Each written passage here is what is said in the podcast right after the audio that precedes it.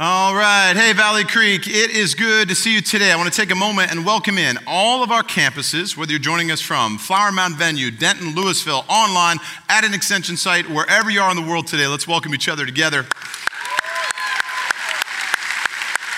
It is so good to be with you. And it is good to be part of what's going on in the Valley Creek family right now. It's been a big year for Valley Creek. It's been a great year for Valley Creek. And part of what's happened this year is in 2019, it's a season of pioneering. So pioneers go into the unknown for the good of others and the glory of God. And in a season of pioneering, it's been a season where we've even started a brand new vision statement for our church to be a movement of hope for the city and beyond.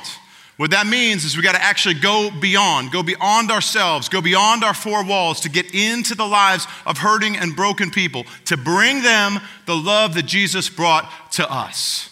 And as we've been preparing for, for and thinking about what it looks like to be a movement of hope, we got to think and we got to live differently. Part of what's in our hearts right now is to realize that part of thinking differently and living differently is realizing that a movement of hope is just a movement of compassion. We have to begin to see others with eyes of compassion. You see, a movement of hope is a movement for people. And people got some stuff. And I got some stuff. And you got some stuff. And we all got some stuff. And people are hurting. And people need compassion.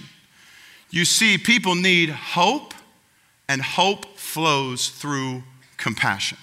So that's part of what I want to talk to you about today. Compassion is interesting, isn't it? Part of the reason I think compassion is so interesting is because judgment is so easy. It's so easy to judge people. Like, look at them.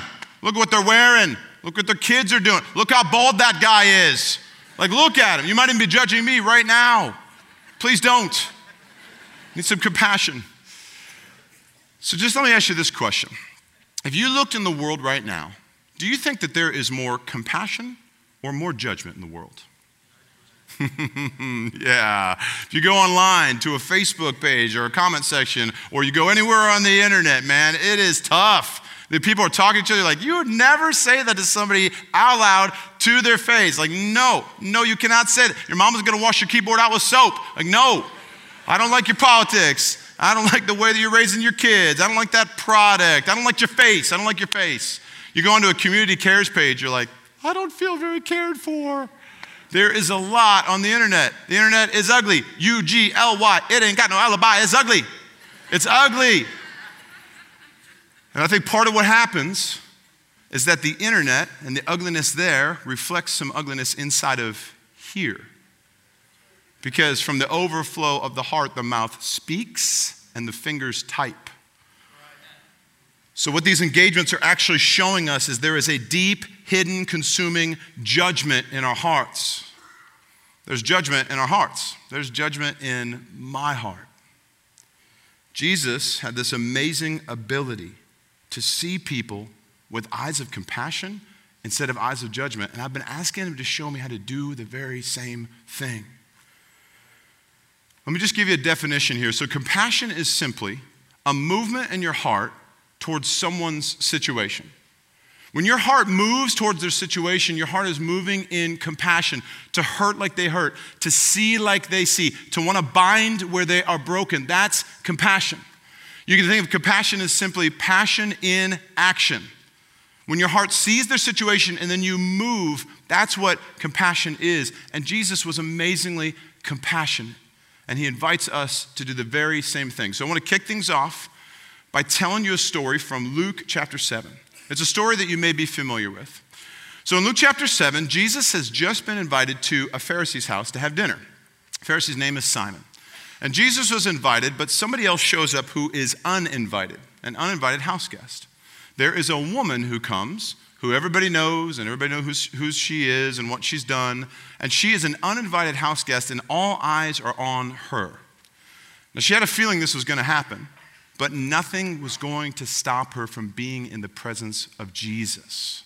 She was going to break through every barrier. She was going to get there. She was going to be where Jesus was. So we pick it up in Luke chapter 7, verse 37. When a woman who had lived a sinful life in that town, stop there for a second, that's an important description.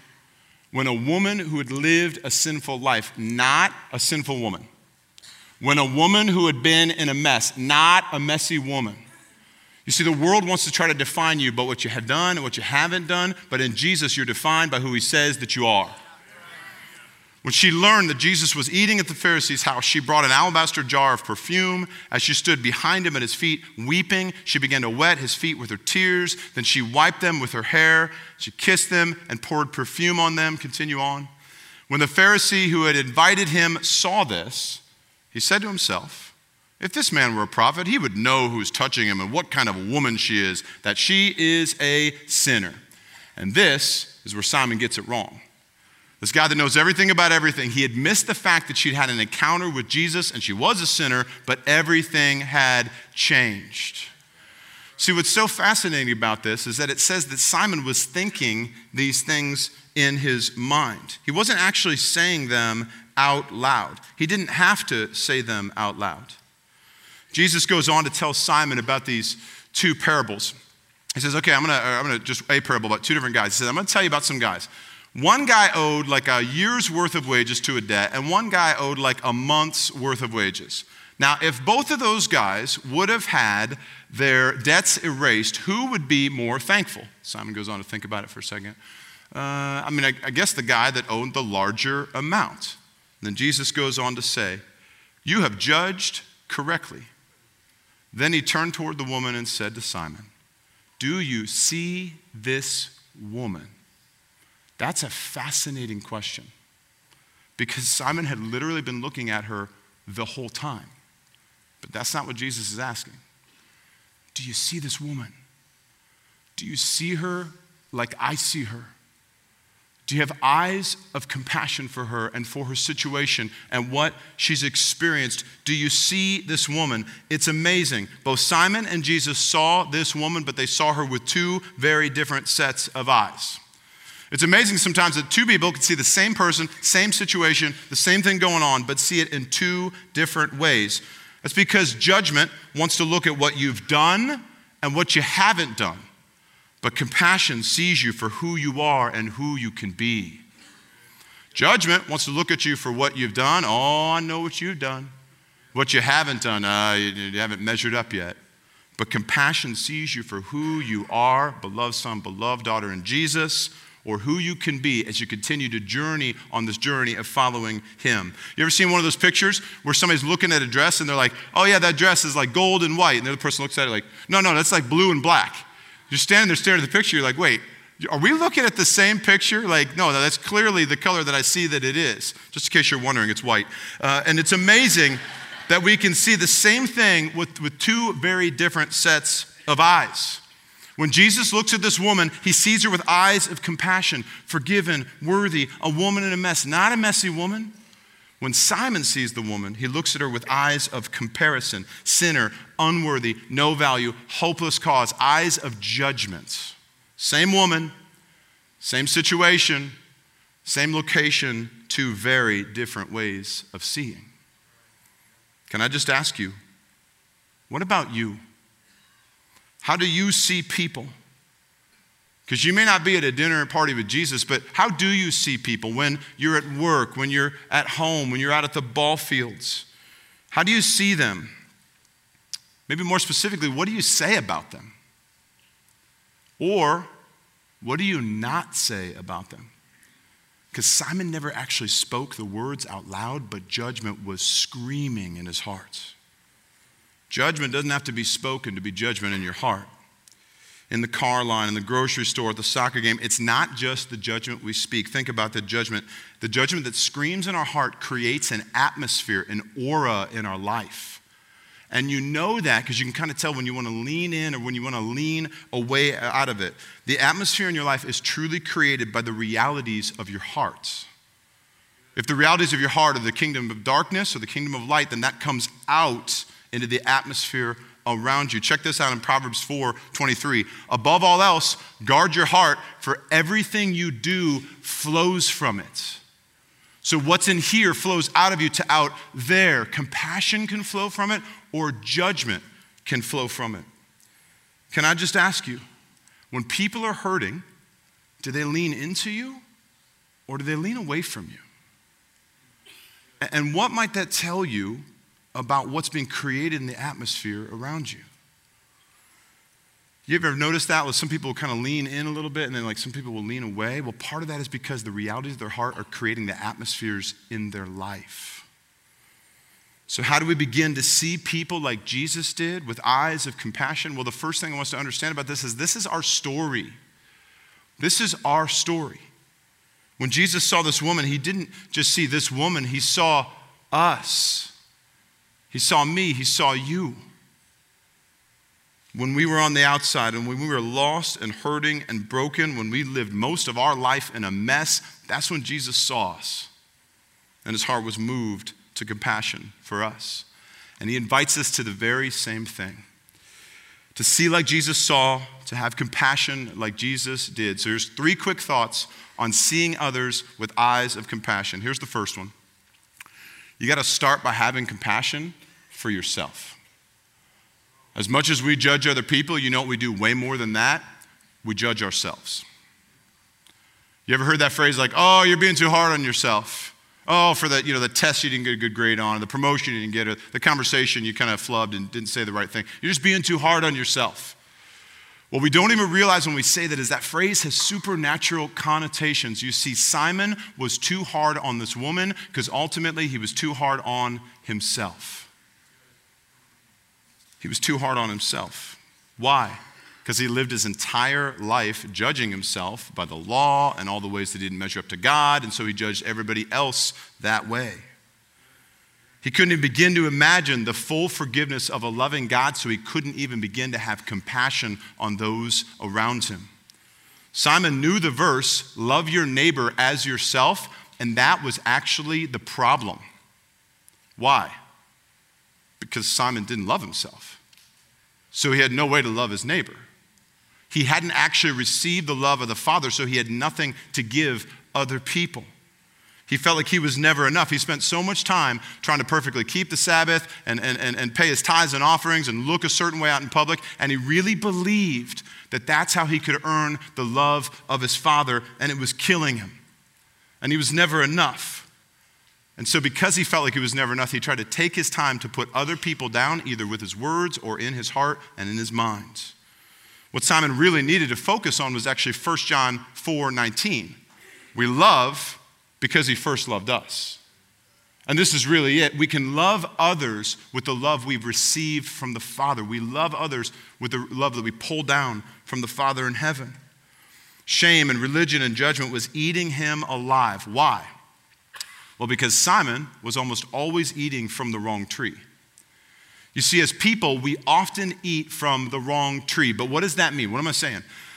Well, in the reading plan recently, I've been reading out of Genesis. Genesis 1 uh, through 5, it was the first five days of this month. And so I encourage you, if you haven't started reading on our Valley Creek reading plan, jump in with us, man. There's revelation for us. There's things we're reading together as a family. There's things that the Lord wants to show us. So you can jump in the reading plan anytime. But check this out in Genesis 2. In Genesis 2, it says, The Lord God made all kinds of trees to grow out of the ground, trees that were pleasing to the eye and good for food. And in the middle of the garden were the tree of life and the tree of the knowledge of good and evil. There's two trees there. The tree of life is the tree of grace and the tree of compassion and vision and hope and freedom. It is the tree of Jesus. The tree of the knowledge of good and evil the tree of death, judgment, enslavement, comparison. That's the tree of religion. And God said, Don't eat from that tree because I don't want you to be exposed to that reality. You were never meant to carry the weight of judgment. The human heart was never meant to carry the weight of judgment. And then what happens? Adam and Eve eat from the tree of the knowledge of good and evil, and in that moment, they become enslaved. They started hating and hoarding and hiding. Instead of being focused on the glory of God, they became focused on the brokenness of themselves and the brokenness of other people. They started looking at life through a different lens, through a lens of right and wrong and good and bad and can and can't and do and don't. The tree of judgment in that moment stole the tree of compassion.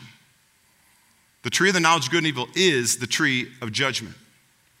And you were never meant to carry that. We were never meant to carry that weight. Now, here's what you have to catch Misery loves company, and shame loves judgment because here's what happens next God comes up to him. He's like, Adam, uh, what's going on? What did you do? And he's like, uh, the woman you put here with me, that you look over that she's the one that did it. And, and Eve, what's, what's going on? What, what happened? Oh, the serpent uh, deceived me, and that's what happens. And so they were so ashamed, they started judging each other. And we do the very same thing. Look at them. Look at their kids. Look at those decisions they're making. Look at their life. The people who are the most judgmental towards everyone else are usually the ones that are most judgmental towards themselves. And this is a horrible cycle. And this is my life. I find myself in the cycle all the time.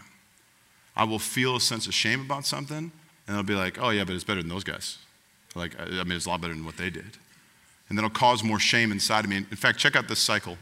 Here's what happens to us with a shame, judgment, shame cycle we feel shame inside of ourselves, and we judge ourselves harshly. We actually think we're far more worse than, than, than what God says that we are. So we judge ourselves, and it, it cycles inside of our heart. And because of that, we want to try to pass that judgment off to other people. So we feel more shame and we shame them. And then they feel shame. And then they start to see themselves like that. So judgment rises in their hearts and they shame someone else. And the cycle continues on and on. But there's actually a reverse of this cycle also, which is compassion, transformation, and compassion. If we have compassion on ourselves, then we start to live in that transformative life where we say, like, Jesus has transformed me, He's changing me, He's moving in my life.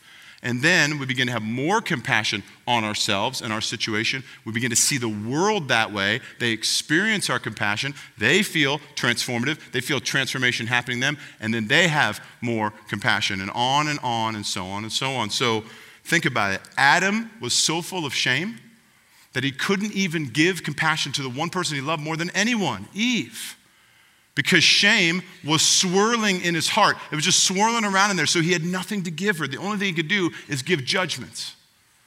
Can I ask you, what's swirling in your heart? Is it grace? Is it compassion? Is it hope?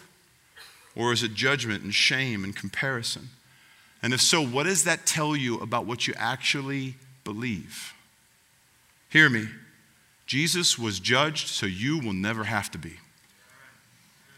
Jesus was judged so that you'll never have to be. One of the most beautiful parts of this whole story is something we might have missed in the passage. Look at this in Luke chapter 7. As she stood behind him at his feet, weeping, she began to wet his feet with her tears.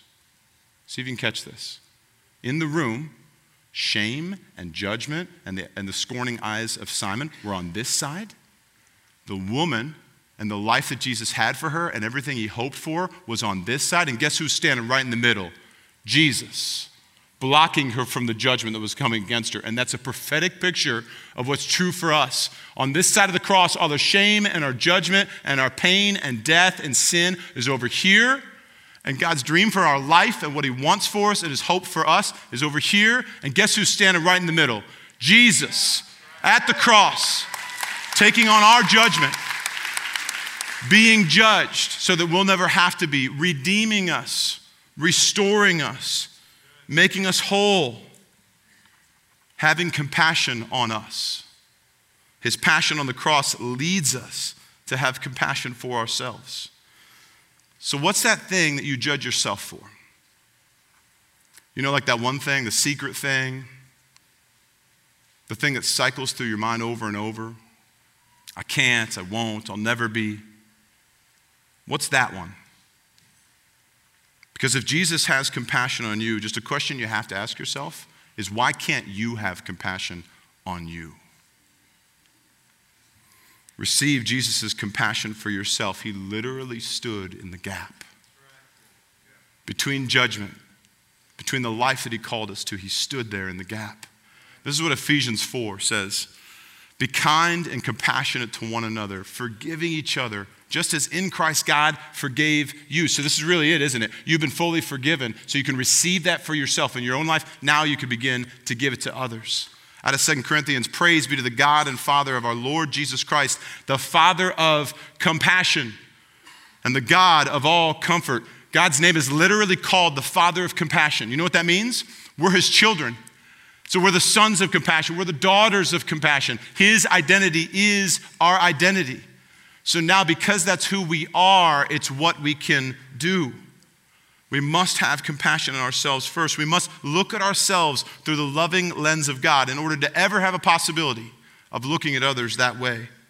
It's virtually impossible to view other people if you have not first viewed yourself in this way. This is why the, the greatest commandment is so important in John chapter 13. Check this out Love one another as I have loved you. That is the greatest commandment. You want to be able to love your neighbor, you want to be able to love your family, you want to be able to love your coworkers, you must love one another as God has loved you. Start looking at the way he loves you, then you're going to have love to give them. Start looking at the way he has compassion on you, then you're going to have an ability to give compassion to them. Every day, you can look at yourself and you can just even say this out loud. All right, I am not where I was, where I was but I'm not going to be there anymore. I'm not where I'm, I'm not where I yet want to be, but I'm not where I was. I have a life in front of me full of new life and hope and Jesus. I'm a new creation, living a new lifestyle full of new hope. In Christ, I am not ashamed. I got nothing to hide. I'm fully known and I'm fully loved with no fear of rejection. And Jesus is compassionate to me. You can speak those things over your life so you begin to believe them. Hear me, you must see yourself through the finished work of Jesus so you can see yourself with the loving eyes for other people. You got to see yourself through his loving lens to you so you'll have a loving lens to see others with. So, can I just ask you a question? When was the last time that you truly gave compassion to yourself? Giving yourself the benefit of the doubt seeing yourself as a good work in progress, changing, moving, becoming all that God calls you to be. Not judging, not judging your mistakes and your failures, seeing yourself through the lens of Jesus. You must see yourself with eyes of compassion. That's the first thing. Here's the next one you got to see life through their eyes. We all know that phrase, man, you can't judge somebody's journey till you walked a mile in their shoes. Jesus knows this phrase because he always walked a mile in our shoes. The Bible says that Jesus is a great high priest, that he sees us, he's familiar with our sufferings, and that he is able to sympathize with us in our weaknesses. And he's been tempted in every way that's common to us. He was always able to see life through our eyes. Because of that, he was able to see us with compassion. That's why in Matthew 9, when he's surrounded with these crowds, it says, when he saw the crowds, he had compassion on them because they were harassed and helpless like sheep without a shepherd. He had walked a mile in their shoes and he'd be able to see like they did, which is amazing because I don't know about you, I don't like giant crowds. Like I often think to myself, I feel like Disneyland should pay me to go there, but not Jesus. He's surrounded with people, and just think about who he's surrounded by lepers and people with diseases and people that are arguing with him, people that are hungry. Like, I don't know about you, but I'd be like, bro, you got leprosy. Like, you gotta, you gotta step back, man. Like, you don't, don't be leaking your sores on me. You know, I don't, just, just sit. I know you're hungry. I can hear your stomach growling. Just go find some food somewhere. But that's not what he does. He sees them as harassed and helpless like sheep without a shepherd, and he invites us to see the very same way. Valley Creek, we are hope carriers. So, what that means is that God is going to place people in your life who are harassed and helpless, and they need to be led and loved. They need to be seen with eyes of compassion. You see, Jesus saw life with eyes of compassion all through the scriptures. Almost every story you see, he had a different way of looking at it. Like to the woman who was caught in adultery. Everybody else saw an adulteress. You know what I think Jesus saw? I think he saw a woman who grew up without a father who was so weighed down by her decisions that she was always looking for love in the wrong places, trying to fill a void that was inside of her. And Jesus sees her and he has compassion upon her. To the little children that would come up to Jesus when everybody else saw dirty and annoying little children, you know what I think that Jesus saw? He sees desperate orphans that are looking for any kind of attention from any adult that'll look their way, and he sees them with eyes of compassion to the man born blind. I don't think Jesus just saw a blind man. I think he saw a kid that struggled because he couldn't play with other kids when he was growing up. By the time he got to an adult, he had to make being a beggar his main source of employment. He saw a man that looked at his blindness and saw that his brokenness in his body because he was a sinner. And I think Jesus saw him with compassion. And even Simon the Pharisee. We look at the passage, we see judgmentalism, we see a religious spirit. You know what I think Jesus saw? I think he sees a man who grew up with a dad that said stuff like, You're nothing, and you're not going to ever be anything. And that's stuck inside of his self worth so much so that he actually made a decision to get into a profession where he could go and try to earn the love of a heavenly father to make up for the fact that he never had the love from his earthly father. And Jesus sees him with compassion. And his heart went out to him, and he just saw a guy that needed some grace. And how about you? Well, the whole world may see your insecurities and your bad decisions and that broken relationship. You know what Jesus sees? He sees all your pain. He sees all that rejection. He sees all those years of hurts and the betrayals. And he has compassion on you. He really sees you. He didn't look past you, he didn't look through you, he sees you. Psalm 145 says this the Lord is good to all. He has compassion on all that He's made. He made you, He's good to you. He made them, and He's good to them, and He sees with eyes of compassion. He sees what's happened to you, He sees what's been said about you, and it breaks His heart. Honest moment for me, I literally struggle with this all the time. The main way that I struggle with judgmentalism is that I am judgmental towards people that are religiously judgmental. Just now think about this for a second. Think about what that means. As, even as I say that out loud, you're like, yeah, because you should judge them. Yeah, but no, because that's brokenness inside of me. And so when I do, I'm revealing brokenness. I'm revealing that there's something wrong inside the equation. So, spouses, I encourage you, next time you're in that fight, will you just take an extra moment and ask the question, why are they responding this way? Because there's probably something to that. There's probably something on the inside that's leading them to respond the way that they are. Parents, before you react or you enact punishment on your kids, just ask the question why are they acting this way? Because you cannot punish immaturity out of your child, but you can see them with eyes of compassion and let the Lord lead you in your parenting. Students, before you gossip about that student that always makes the bad decision, that keeps on doing it wrong every time, ask yourself, why do they seek attention in this way? Knowing that bad behavior is usually a result of deep pain inside of them. So they're responding from that. Let me ask you something crazy. What if every person in your life did exactly what you wanted them to do when you judged them. Okay, so let me just set this up. What if the guy that is a horrible driver that nearly runs you off the road in the construction zone, what if that guy stopped his car and just talked to you for a second and said, Hey man, I just want you to know I'm really sorry because that was like some really poor driving on my part. You're like, Yes, yes, it was. Yes, it was. And then he goes on to say, but man, I just lost my job yesterday. And uh, my dad is in the hospital. And so I was actually racing there. And they don't even know if he's going to make it. And then suddenly, you're not mad at the guy. You're like, I want to give you a police escort. I'm not even a police officer. You want to go to his hospital room and pray for his dad.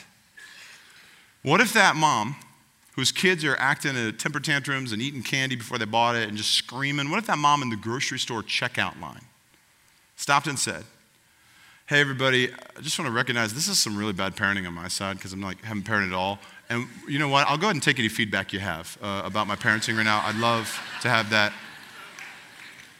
We want it, don't we? want it so bad. We want that to happen so bad. But then says, You know, my husband, um, he left me like three years ago, and uh, I've been struggling to pay the bills, and I'm just so overwhelmed all the time. And then suddenly, you don't want that mom to leave the grocery store. You want to pay for her groceries. So you got to understand people are suffering.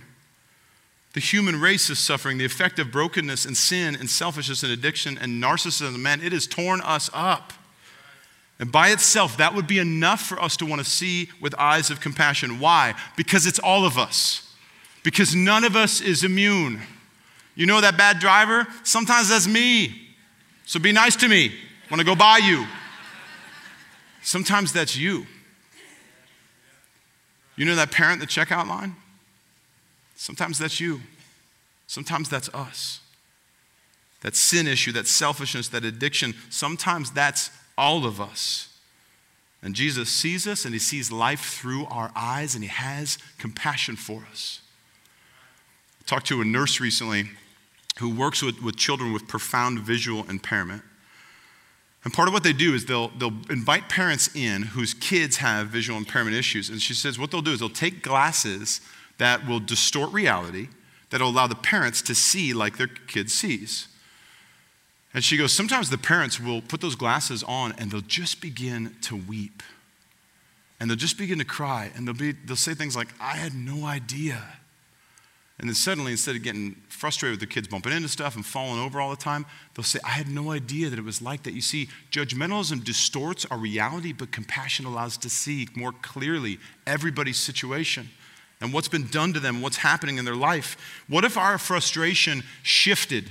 What if our judgment started to shift? I had no idea, but based on what's going on, something's going on. I have no idea what it is, but I want to have compassion in my heart. I had no idea they were facing that medical problem. I had no idea they were under that pressure at work. I had no idea that they were feeling so lonely. What if we committed to try to see life through their eyes? Can you imagine how different the story would have been if Simon would have looked at the woman and just said, Man, I don't even know. I don't know what got you here. I don't know what brought you here, but I'm going to have, I'm going to have compassion in my heart.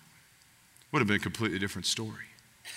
So, those are the first ones. We've got to see ourselves with eyes of compassion, we've got to see others with eyes of compassion. Here's the final one we got to be moved to action. In order to be a movement of hope, we must actually move. You have to actually move because compassion is passion in action. In Luke 15, there's a great story called The Prodigal Son. In reality, the story should be called the story, The Loving Father. But here's what happens in the story the son decides that he's going to go ahead and just take his half of the inheritance. Say, Dad, here's the deal. I want my money, which is basically saying, I wish you were dead.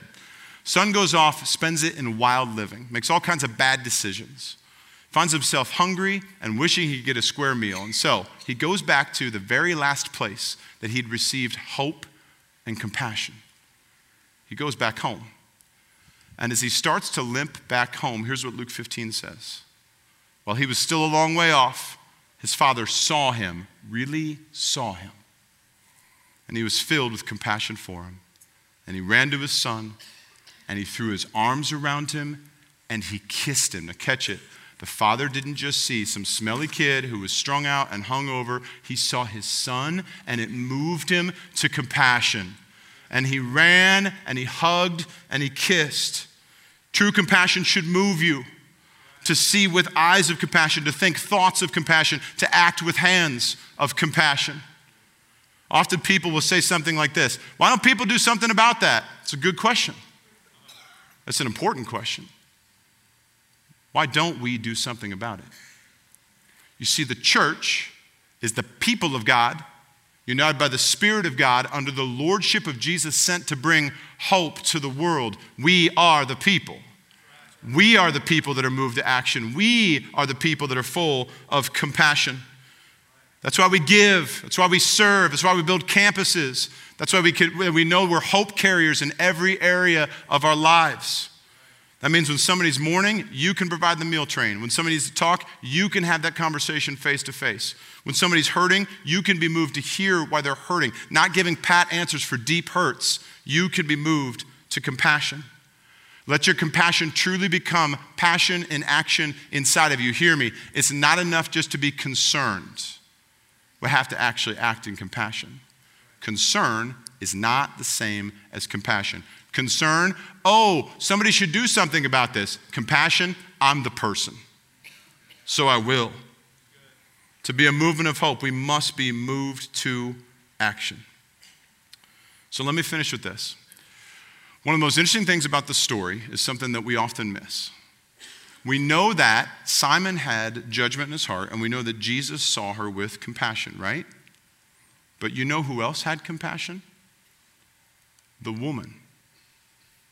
The woman had compassion because at the very same moment that she was being judged by Simon, she was filling his home with a beautiful fragrance of her perfume and the grace in her heart and the worship of her Savior.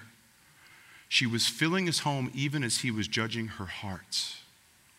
She was giving him compassion even as he was throwing judgment her way. The atmosphere of your life is truly created by the realities of your heart. In that moment, the whole atmosphere was changed by the love and the joy and the peace and the worship that was pouring out of her. That's because what's in here affects what's out there. You see, that's how it works.